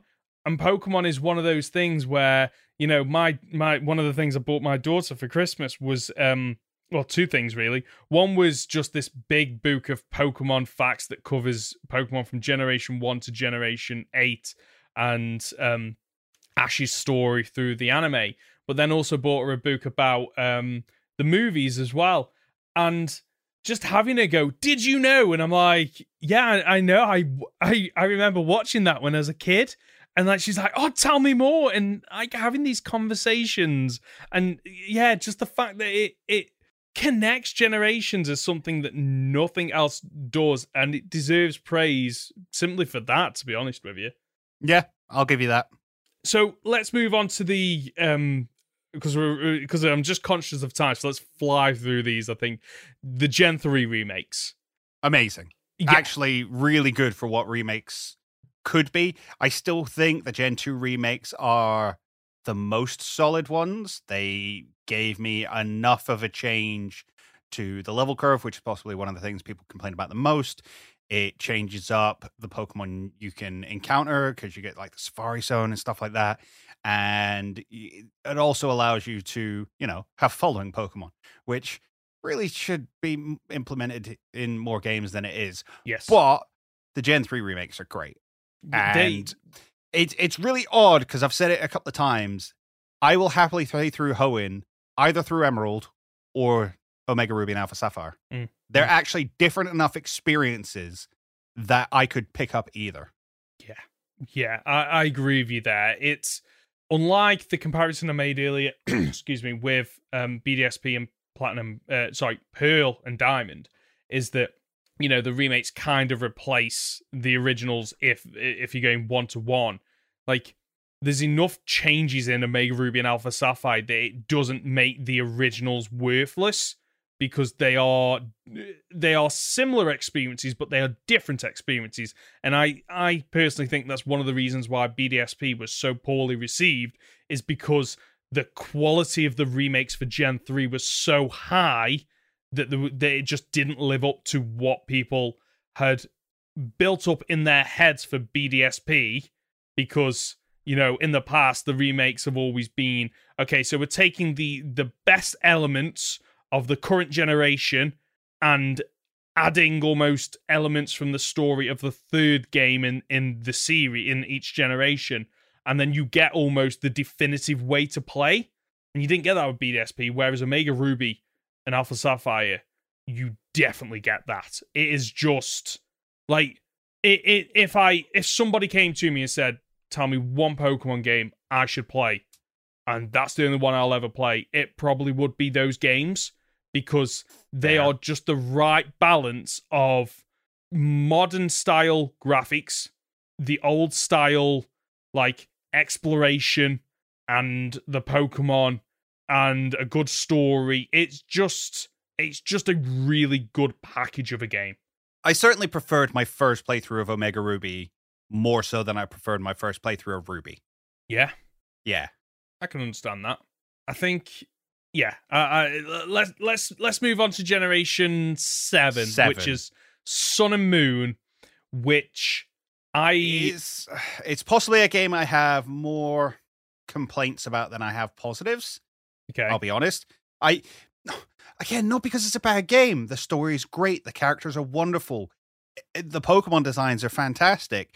The world itself, the region feels vibrant and traveling across it is great.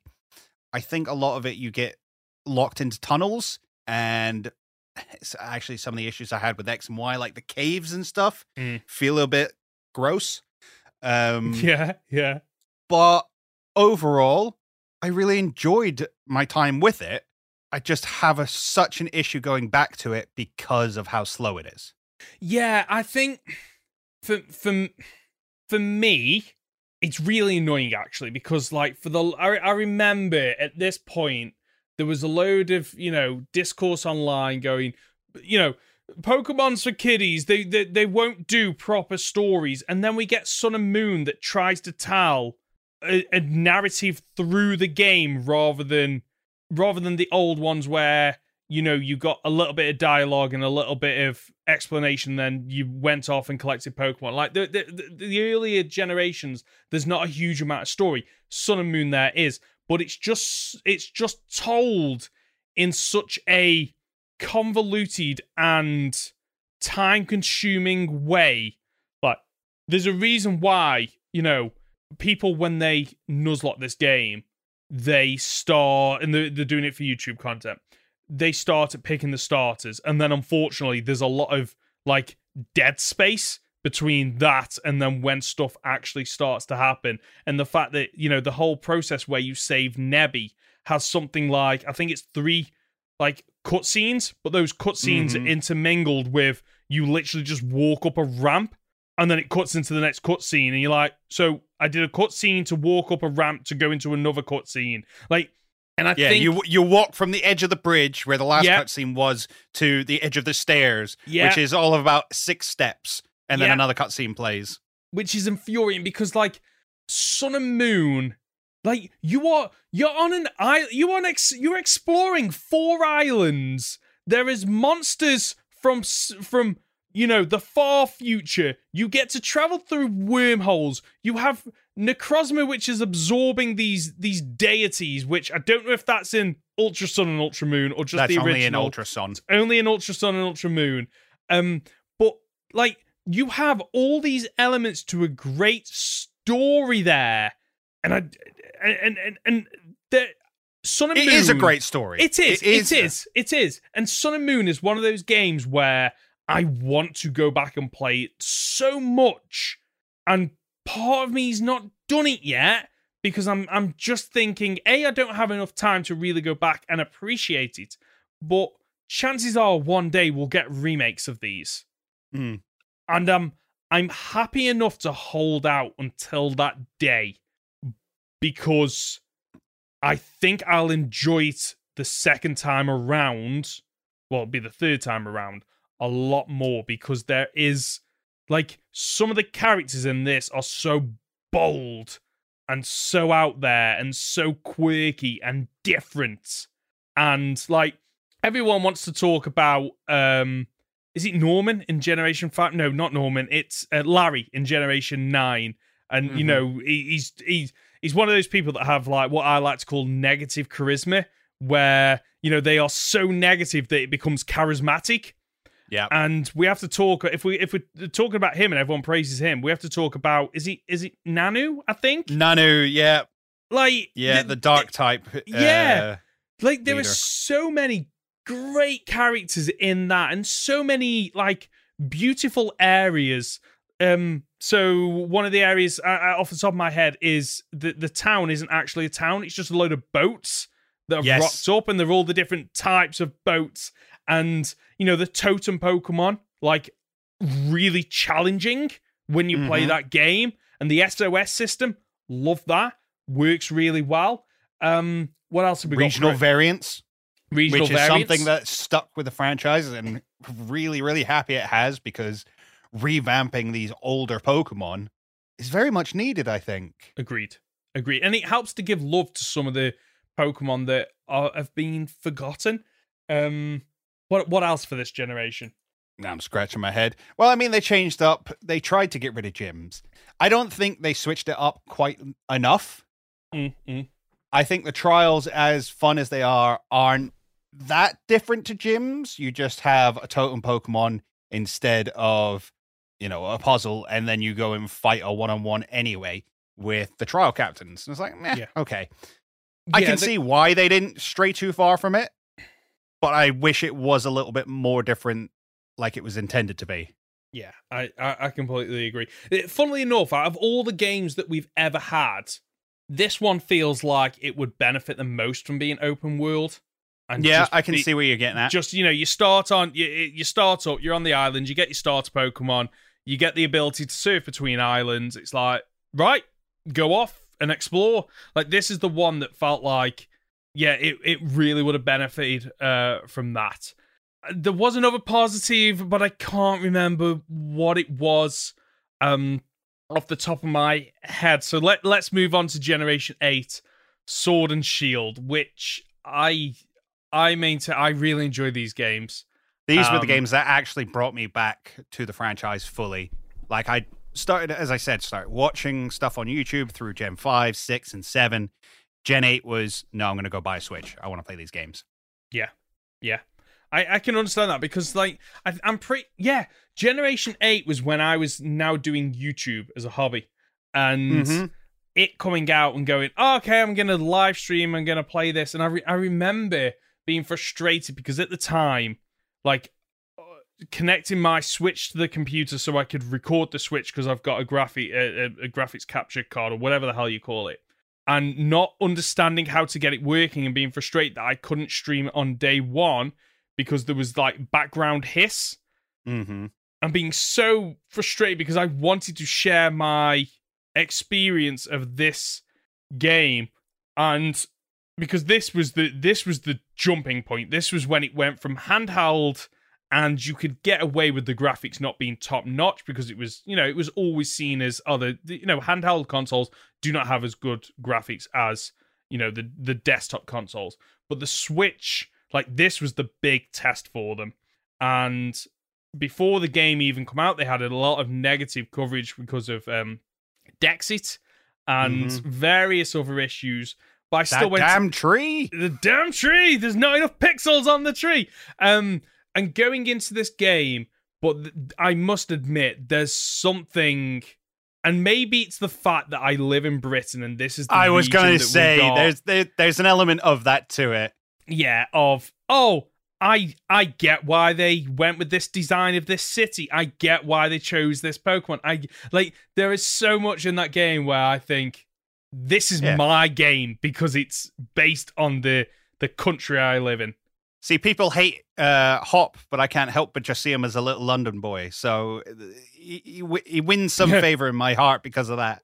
yeah his is is voice acting in um in pokemon masters is just something else but in this game like i it, this this game like we talk about the the, the the rivals and the journey that hop goes on if you don't mm-hmm. if you if you just see it as a as a game you know as a journey of fighting hop it's a pretty poor one. But if you look at Hop's journey through this story and the fact that, you know, every time you battle him, he's got different Pokemon, and some people might go, oh, okay, that's a bit strange. But for those that are following along the story and seeing that, you know, he's had for the longest time, he's wanted to live up to his brother's legacy and he thought he was going to be the next big thing and he's going to challenge his brother. And then you're coming along on the ride and you are beating him time after time. You get to see Hop going, right, I'm going to try these Pokemon, I'm going to try this tactic, and just see him lose to beat. And this journey that goes on, it shows that, like, Game Freak can do characters. They can do character growth and character development. And we've seen this like back with Bianca and and other trainers like um Silver. Is it no? Got uh, is it Silver? Mm-hmm. Yeah, Silver. Um, like seeing all these characters grow and over the course of a a game, like Game Freak can do character growth. And we've, we've seen that a lot in Generation 9, actually, thinking about it. Like the Arven, for example, still maintain we got a little bit robbed that Arven wasn't the main character because there is such a good story to tell that, and I would love to have a story where you really get into his mindset of being abandoned by his his parents. Um, that's that's actually my argument about Hop as well. That he's the protagonist of that story. You are the antagonist. You're the rival. I like that. I, I, yeah, I'm on board with that. Like you, you've basically come along and ruined this kid's entire dream. unfortunately. um, the, the the the um, you know, Zacian and Zamazenta love their designs. I still maintain that if I had to pick like the top... one Pokedex, what do you mean? The design? Oh, for me, yeah, for me, I think it's the strongest Pokedex ever. Yeah, I yeah, think yeah, Gen yeah. eight actually swiftly followed by Gen six. Yeah, I think the Gen six designs are pretty phenomenal. Agreed. I think Gen 8 wins it out for me. Yeah, it has some great designs in there. Some really good designs. Like some of the um um Gigantamax designs as well are absolutely mm-hmm. beautiful beautifully designed. Um and, and I think Dynamax is a really good gimmick as well. It's like not it. too intrusive to the playthrough. You can only do it in gyms, which means that it's not just a all right, we're going to click this button. You've got to actually think about it when you do come around to using it. And then online, for battles and things like that. I think it's been the most tactical one. Th- there's an argument to be made for um, Terastallization now. Fair enough. But when these games came out, Dynamax was it. Sure, Mega Evolution was more flashy, and a lot of people argue that it's their favorite. I think Dynamax was a lot more balanced and offered a lot more strategically to the game. definitely, definitely. Um, the the what the point I was going to make before, and I I went off on a tangent was, you know, if I had to pick one moment out of Pokemon that is my my favorite, it's always a toss up between finding Red on Mount Silver Mm-hmm. or the the raid battle against Eternatus, and just Leon loses the hopelessness of it. You're going to lose. You can't do anything. The sword and shield, the rusty sword and rusty shield start to glow. The music kicks in. Zacian and Zamazenta join, jump down. Oh damn! It's a raid. It's a four v one raid battle, and I'm fighting against you know this character that I've journeyed with, the two legendary box art Pokemon and just this amazing moment where it all comes together to the point where that music I still listen to every now and again because it is it's just fantastic. Like you can hear the howling in the background of the the Pokemon. It's a- absolutely brilliant. Like they absolutely they absolutely nailed that. And one thing I did like is the fact that we didn't get an Elite Four in this game. We got a you know a tournament at the end. I don't think they went far enough with the tournament. I think it should have been random as to who you got but I can appreciate the fact that they went. Actually, we got the stadiums. It probably doesn't make sense to have the Elite Four. It does make sense to have a knockout style competition like football tournaments, what the stadiums are based on. So, you know, credit where credit's due there. And then you've got Leon, who is the best champion. Uh, depending on how you want to look at it, the best Okay. champion next to Cynthia or the best champion. Mm, I mm, it's it's it's weird because like Leon is one of them where I wasn't completely sold on him, but the anime has made me love him even more. And I know that's I know you can't judge the game version based on the anime because they are different, but in in so many ways they are they're interconnected. So you can look at what is happening in the anime to go, okay, right, they are the kind of how he would be in the game outside of when you see him. Um, it, it like his design though is fantastic because like with all the badges and the sponsors on it th- that's what you do right? The cape and everything that's what you do. It just makes sense to to me that that is how a champion would be. And he does he does have a strong team as well I think one of my issues with the game though is that it does have a weak villain. Uh, Oh, yeah. Rose is.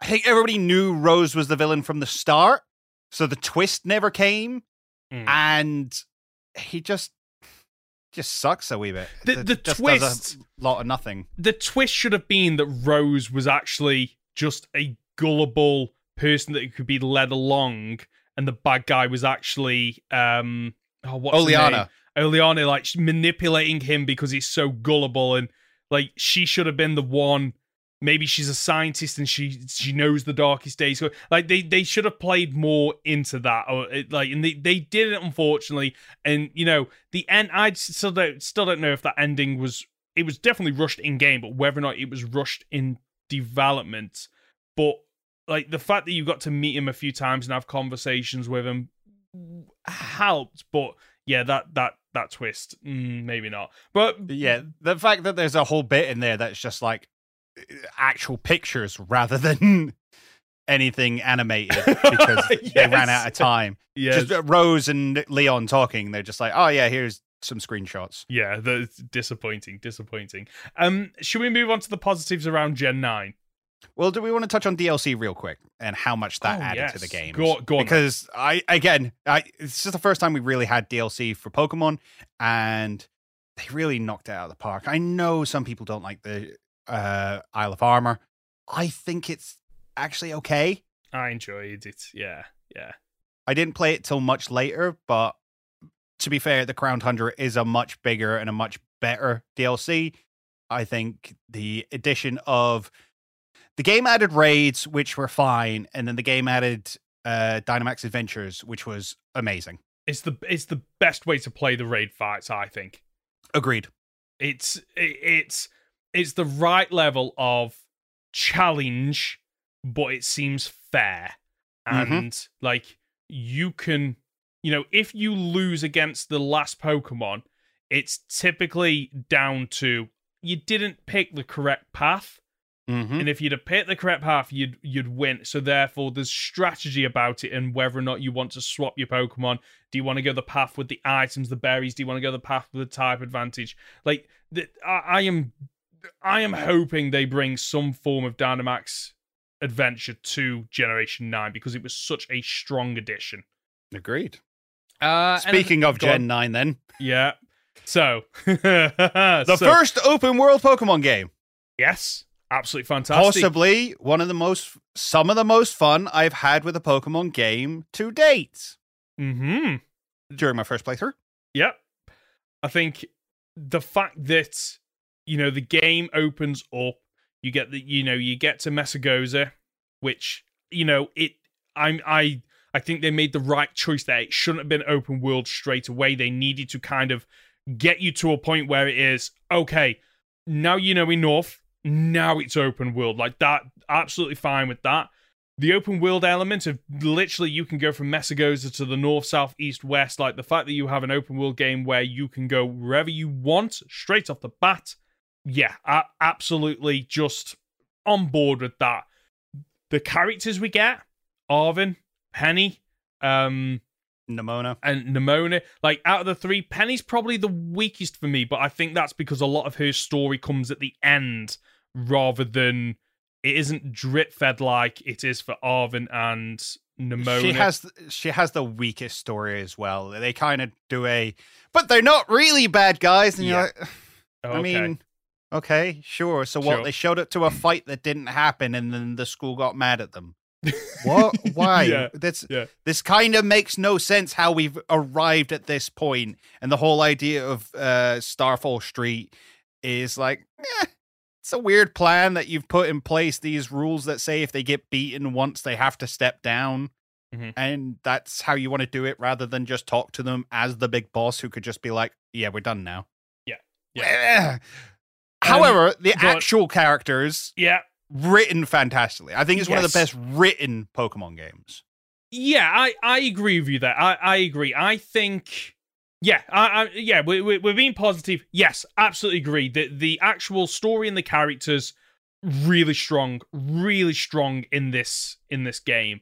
Um, I we think, have said before, I think the ending is a little bit disjointed with the rest of the game, yes. as phenomenal as the ending is. Oh yes, absolutely agreed. The fact that like again, it's it's not as good as um Generation Eight with the the Eternatus Raid fight, but when you get you know down to the bottom, the AI's taken over. You know you're battling against the other other legendary, and you sat there going, "Well, I can't use Pokeballs, can't use items. What am I?" oh and figuring it out and like i've i've since done that with my daughter and the way we're like basically kind of the longer it goes on the more hints it gives you to the point where Ah. eventually you will go oh that's the last option left. Like but be, because i when i did it i figured it out almost straight away if well i can't attack. Oh what about me pokemon? And then just seeing it at the bottom and going I wonder if, and then scrolling over it, and the, the reward that you get as it starts to glow, and you can select it, and the battle then kicks in, and you know you are on the back foot, and like that that end sequence. Yes, you're right. It it the whole time travel thing is very disjointed to what uh, everything else we get, but like it is that ending is so strong. It, it's fantastic, and to have a game where the story isn't just about beating the bad guys and doing the elite four there's other things that you can do like the the titan fights really enjoyed that great addition to the series really enjoyed the um the starmobile fights because they were actually challenging um That's really mostly because they cheat, but we, they we do, take they- that. yeah, they do. They do cheat. I, I must admit, they absolutely cheat. But I'm actually okay with having those big spectacle fights where you, you know, they can play loose with the with the rules. I really enjoy that. Um, what else did you? Some of the character models, mm-hmm, absolutely The, the update to the textures is yeah, out of this world and brings a new style to Pokemon that it's desperately needed, I think. It doesn't make them too far away from their cartoony nature, but it makes them more realistic is the wrong word. More tangible? Does that make sense? uh, yeah, I, yes, yes. It does make them. It makes them feel more like real things than digital things. uh-huh.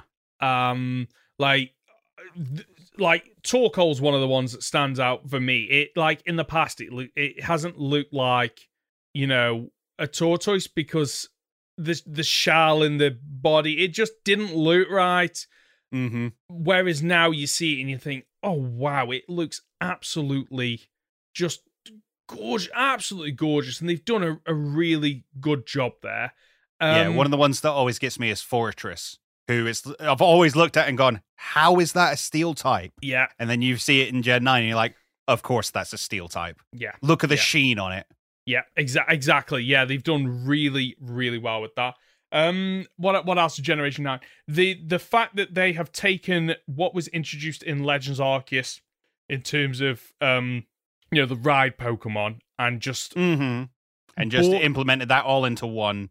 yeah, it they've done really well with that, and the fact that it now feels so fluid, just navigating around the map. Whereas Legends Arceus, unfortunately, sometimes was a little bit cumbersome because it would. Legends Arceus would have the ride Pokemon would have worked if you only had three ride Pokemon because then you're always one button away from left or right. Whereas because Mhm. you had more than that, you sometimes had to cycle through. You don't get that in this game. They've really fleshed that out. Um, the fact that oh, there was something else about the battle, and I can't remember the battle mechanics. I can't remember what it was. The fact that that I you can re- run from trainers. Yeah, that might. Yeah, that's definitely something. Um, that that to me, like the not battling the trainers and then running away. I'm. It depends on what mood I'm in. If I'm in a okay, I want a really challenging Nuzlocke. I don't like it. But just playing through the first time, and it wasn't a Nuzlocke. It was just me enjoying it. I'm on board with that. Like not having to, you know, not suddenly being spotted by a trainer when I'm making a beeline for a city and being forced into a battle. I, I can understand why why they did it. I can understand why people like it. I can understand why people don't like it. It is a thing of personal preference. But I like depending on what mood I'm in, I I can like it and I can get on board with it. Um, what else? The a really challenging end fight, like AI. Which one? AI right, yes, yes, yes, yes, yes, yes. AI Sada. Sorry, my my immediate mind went to Geeta, and I was like, uh, no, no. Ge- Geeta is, um, yeah, it, it's Yes, unfortunate. staying really. positive, staying, staying positive. positive.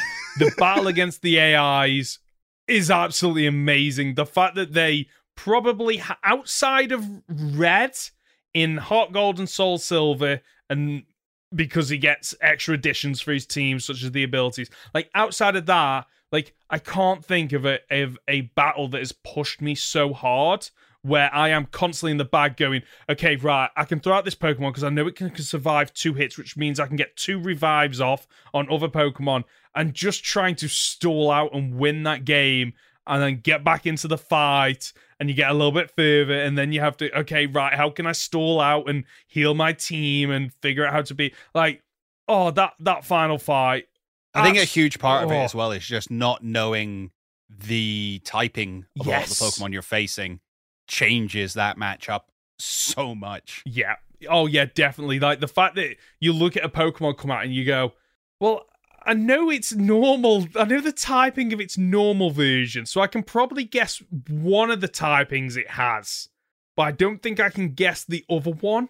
And just trying to figure that out is, like you say, it is something that, like, it, again, it's one of the things that I really enjoyed about Generation 5 and Black and White. And, like, you put against Pokemon that you can kind of guess what typing they are, but you might not guess what it is all the time. You might not guess the second typing because these are new Pokemon that you've never experienced before.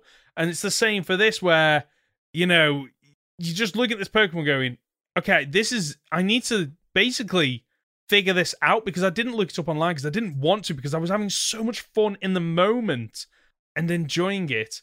Um, the, I, I tell you one thing that I thought I wouldn't enjoy about this game, but I actually did end up coming around on, was some of the classes that you can take.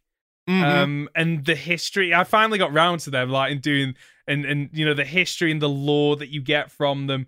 Um, uh, yeah, I, I I came around on that idea, and I did really enjoy them in the end.